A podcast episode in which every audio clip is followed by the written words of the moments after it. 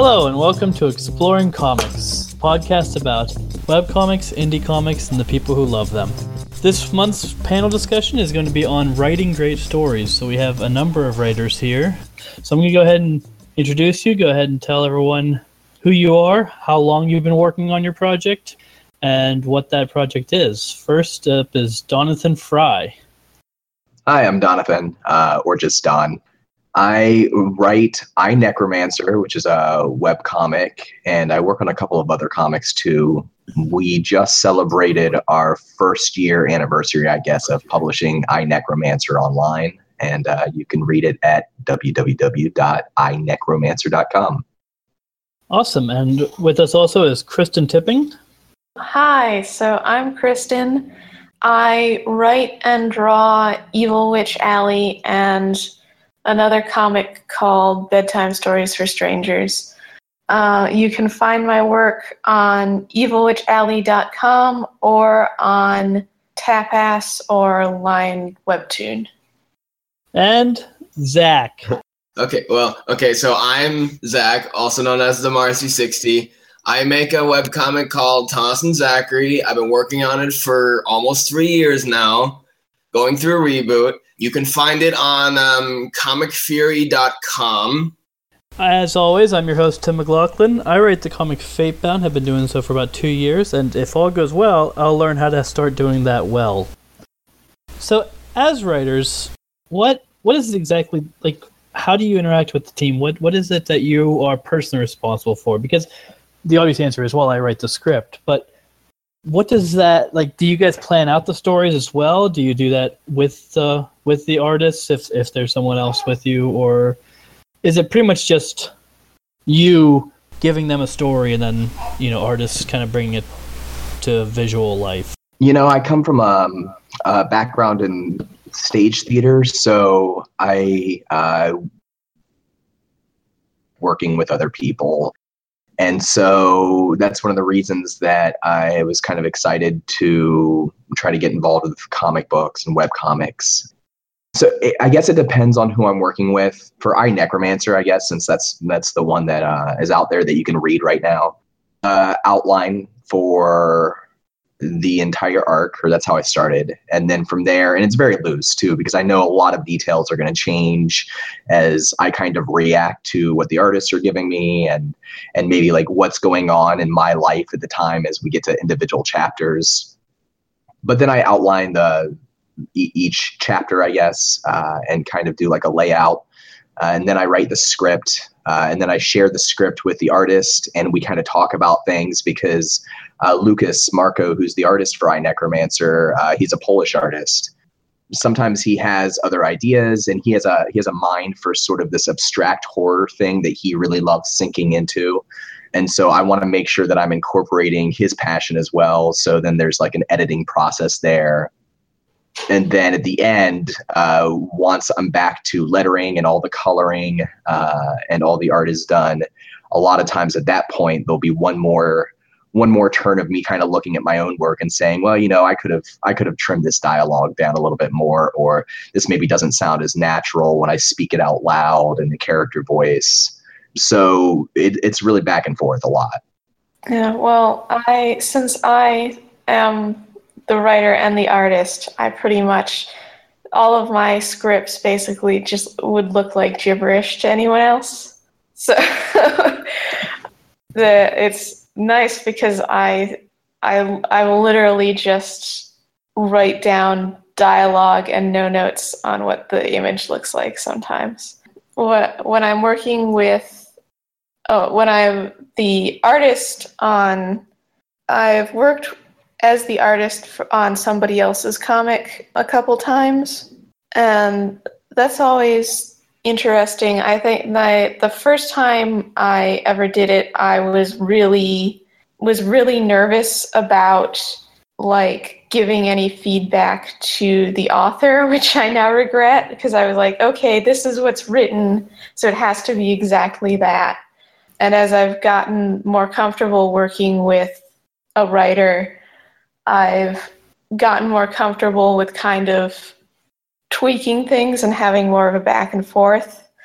because a lot of the time I've found like with people, especially with writers who like have who are just writers and don't do art, or especially if they're this is like their their first comic, they and uh, I'm not saying this is true of every writer, obviously, but Right. a, a lot of them tend to lean really heavily on the dialogue, and there's sort of a, a lot of telling and not showing, or they'll have broken th- things down that or they'll like put more than one action in a panel it's Hmm. like and so i've i've sort of gotten more comfortable with actually being a little interpreting things a little more loosely than i used to and obviously there's also you also have to talk to the author and communicate with them and make sure what they're comfortable and with and what they want but I think that's the the most important thing is just communicating with each other and making sure you're both on the same page. Since I'm more of the co- co-writer for mine, I'm more on the opposite side of that communication where it's like my brother who's the writer has to communicate his ideas to me for me to draw. It's been working out fine. I mean, we live in the same household, so it's not difficult to communicate by any means. He and I both have the same idea for what we want to do with the comic, so ideas are a little easier to communicate. I have a I, I have a question. I was wondering when when Kristen was talking, when you are working on your own webcomic, do you feel like you have to actively switch hats between like writer you and artist you? Yes, I tend to. Um, writing and drawing are very different. What I tend to do is I'll do a couple passes on the script, and then I'll, as I'm editing, I'll sort of do panel layouts like next to the script. More, I more so, I would say, is I have to switch hats between planning and drawing because I plan out the layouts sort of somewhat concurrently with writing the script. But I Awesome. like by the time yeah, and and so and I sort of I don't always make notes of it, but I generally try to have everything like all of the sort of composition of every panel kind of figured out in my head before I start drawing. And then what I'll do is I'll actually go through, I have like a template in Photoshop, and I'll do, I'll like drop in the panels and the dialogue on every page for like a full chapter, and then I'll go back and I'll draw everything. And so when I actually start, when I start doing the actual drawing, all of the decision making parts of the process should be done and I'm just drawing it now. If that makes any sense. I'm just executing the everything that I had already planned. But yeah, I have to I have to have a plan and like a map of where I'm going to like get anything done uh, and have it make any sense. And that that's true of me for writing as well as the art. Like I have to have I don't just start writing and keep, go to the end. I have to have like plot like my all of my plot points mapped out before I start writing the script at all. I have to like know what the beginning, middle, and end is already. I'm, I'm definitely the same way when it comes to writing. How do you handle nonverbal cues? I think generally just describing the body language or the facial expression is usually enough. Or if you, or just say, oh, or even just say, like, this is, I want you to convey X emotion, basically.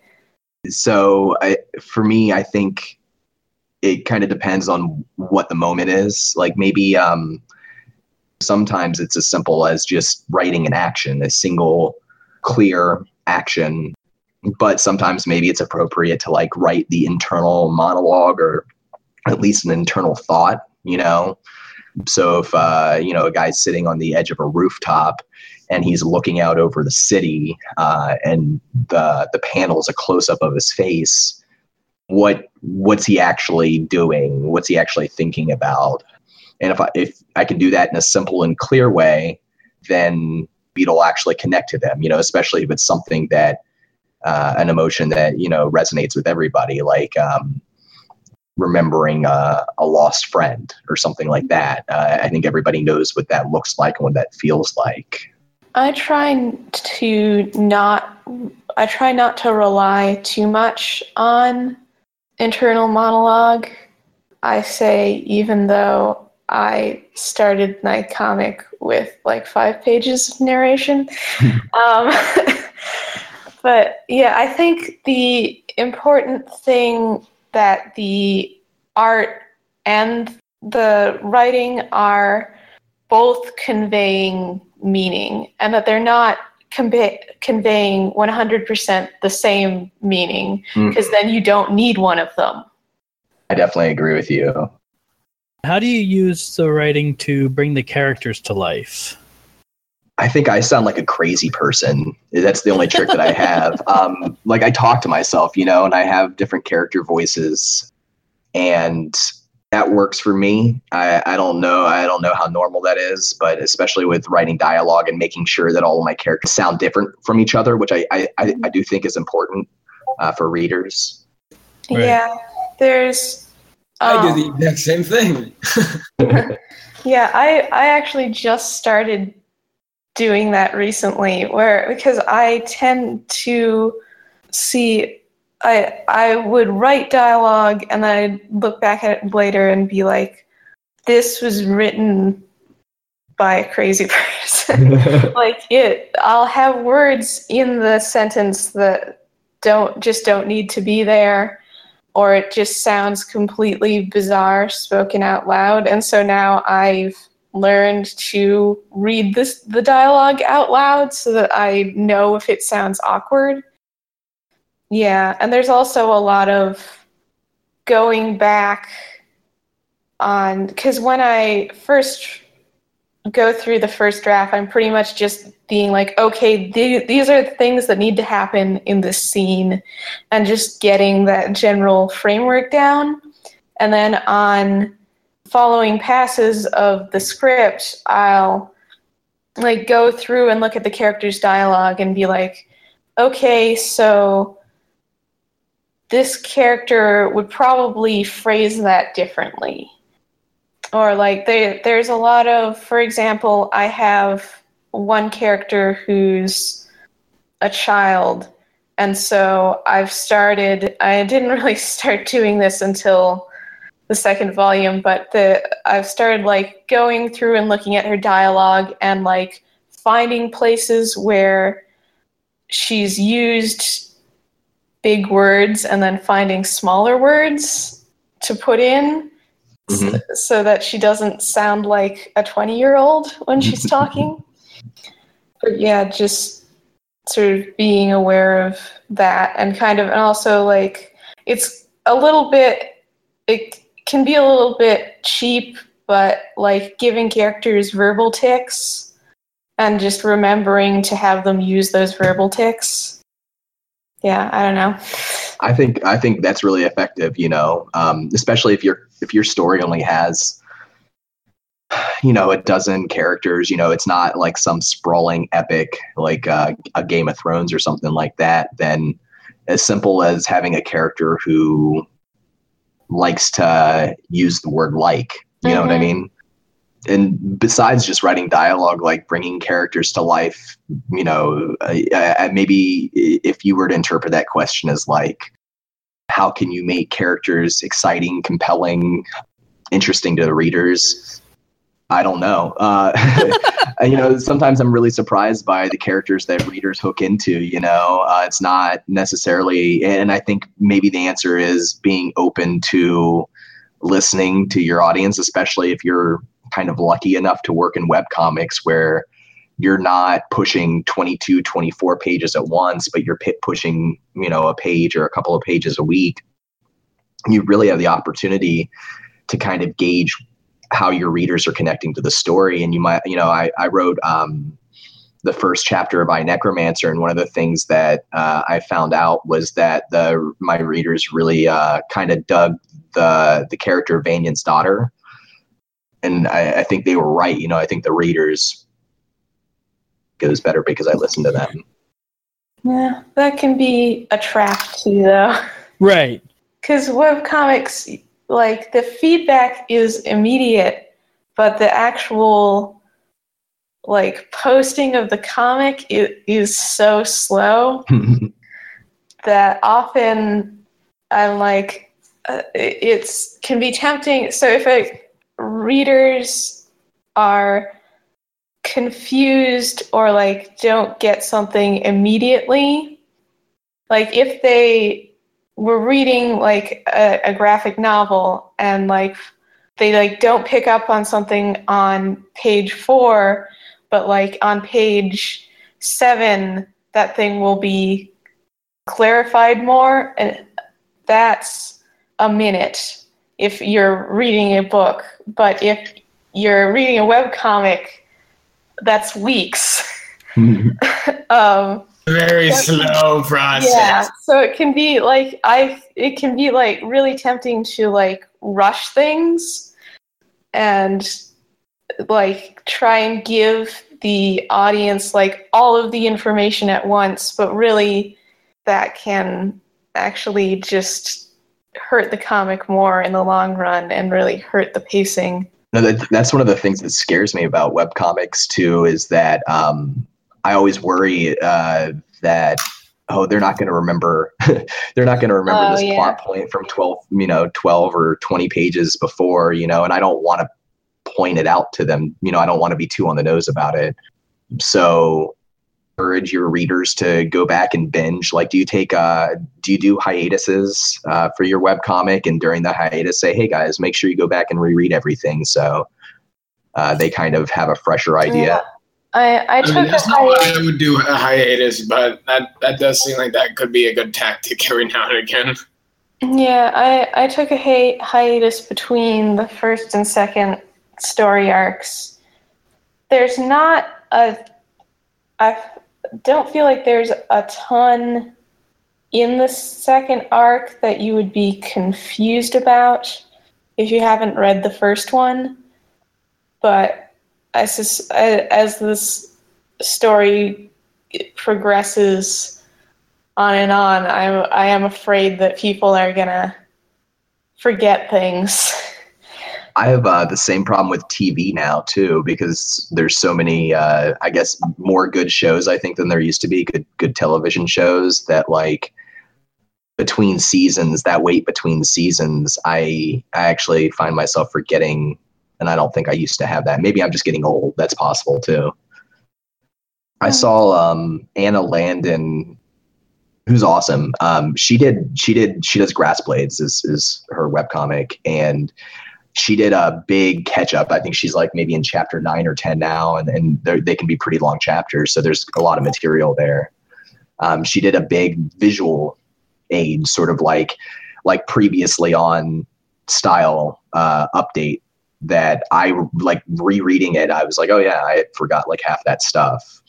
So maybe that's maybe that's an answer too. Is that Yeah. uh, doing that sort of like once you get to a certain length, maybe taking the time to do uh, hey previously on here are all the things you want to know for the next chapter. Yeah, that's a, a good idea because especially because like the the one thing I've learned is that any if you want the audience to know something, and I'm not just talking about like, oh, this is important plot information for the comic. I'm like, if you have like an announcement about the comic or you're going on hiatus or whatever, you need to tell people like in the comic page area Mhm. um, because people will not read the description at all. Like m- most of the people are are gonna miss it. Like you have to, and like you you can't like put it just put it in the, the description or just announce it on social media or on your like Tapastic wall. Um, you have to like put it in the comic, or people won't read it. Yeah, visual aids. yeah. Yeah. Almost like a business presentation. Hmm. Right. But instead of that, you're revealing something that's important for them to know. Now, all this kind of ties into another thing I want to talk about real quick before we run out of time was continuity. Because Oh, continuity. what steps do you Oh, guys take to to make sure that your story is internally consistent, that everything kind of makes sense, that if someone does go back and read the archives, they're not going to come to you and just be like, time playing. "Here are all the problems that things you forgot." If Um, you I have a lot of stuff you need to keep track of, you can forget some things. I definitely know I have. Yeah. Yeah, I try to be as vague as possible. So that yeah. That's not a problem. yeah, I'll, I'll I'll literally be like I I ha- have like a recurring problem actually that I've I'm now finally I think getting over where I would uh, I'll over explain things in my writing uh, whereas if I had just Just do it. people will just ex- people will just accept whatever if you don't offer an explanation as where if you do offer an explanation like and they'll, they'll start thinking about it and be like but wait what about this small detail like they'll Like, they'll like start willing picking apart the disbelief. explanation as where if you just don't give an explanation they'll be fine with it Yeah, that, that that's like willing suspension of disbelief. I think. yeah this is like midi-chlorians I do. I think that there it's a genre thing too because, um, like I think about uh, like sci-fi or space operas or something like that, and there really is there's you know there's soft sci-fi and there's hard sci-fi, and um, there are there are a lot of people who want to know like, hey, how does the spaceship work? But you know, if that's if that's the kind of story that you're telling, then then the entire story is going to be changed by that lens and you have to pay a lot more attention to your world building consistency and stuff. I have uh, a couple of friends who they uh, write like uh, for Dungeons and Jun- Dungeons. They they do uh, Dungeons and Dragons. They write uh, modules and, and and you know independent settings and things like that and sell them on like drive through com or drive through games or whatever. And they have like Wikipedias that they've written just for themselves, and that's how they keep everything straight uh, and that's that seems like a lot of work to me. That's what I But- do. It is. I mean, that's how you. I guess that's one way to really make sure that uh, your world building's consistent. The kind of story that you're telling, the kind of consistency that I find uh, hardest uh, as a writer who doesn't do, you know, doesn't draw very well, is I have to be very, very careful in editing to make sure that um, I'm helping things stay consistent. Like, um, and it's it's silly stuff, but like you know, I'm sure you guys have experienced this since you guys do your own art, um, where you're like, oh man, like that goblet was in the other hand on the previous page. You know what I mean? Yeah, I've run into that a few times. Yeah, I have a, a problem where I'll I'll flip the canvas when I'm drawing to like make sure everything the looks okay because you know how your eyes can adjust to mistakes. Right. Um, but the what's been happening now is I'll I'll flip it and then I'll forget that I flipped it and I'll draw something on the wrong side of like a character's face. Yeah. And I'm like, damn it, all my characters are backwards now. Yeah. There's also like in terms of world building that that all that all addresses just like the rules of how your world work. But I mean, we were just talking about readers forgetting things because it was 20 pages ago or something like that, and encouraging them to go back and read the archives. How do we do that as writers? Do we just have to go back and read the archives as well, or just kind of keep going back to our old scripts? Or I mean, you could do a combination of both. Because if it's like a description of something you're looking for and not necessarily an image, the script would be a little more helpful. But otherwise, looking back at the archives would probably be more beneficial. Yeah, well, I think the way I tend to do tend to combat this is actually just to plan ahead really far. Like so that I know when I'm writing when I'm drawing so, something early on like I know what's going to happen in the future already so I know how to make it consistent with that instead of like constantly having to go back and look and be like, was it like this? Or, I mean, I, I still end up doing that, but I, tr- I try to plan ahead as much as possible.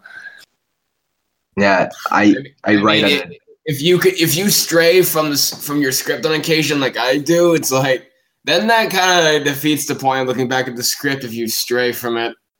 I do um yeah, well, generally, I'll I'll just look at the actual finished page instead of. Yeah, that's probably a better idea.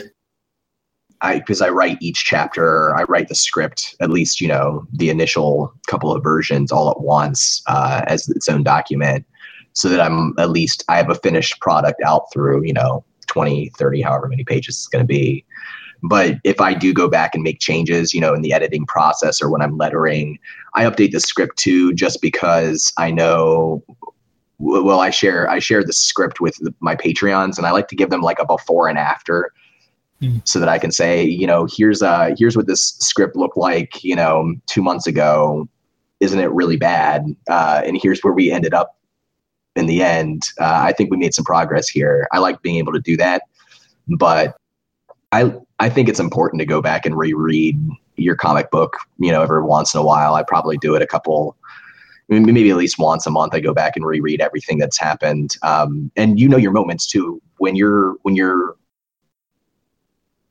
referencing something that's happened before or characters talking about an event that we've seen that's the nice thing about archives it is really easy just to like click click and then i'm back there. I can look at that exact moment and doing That's that for something web comics allow you that that traditional comics do not.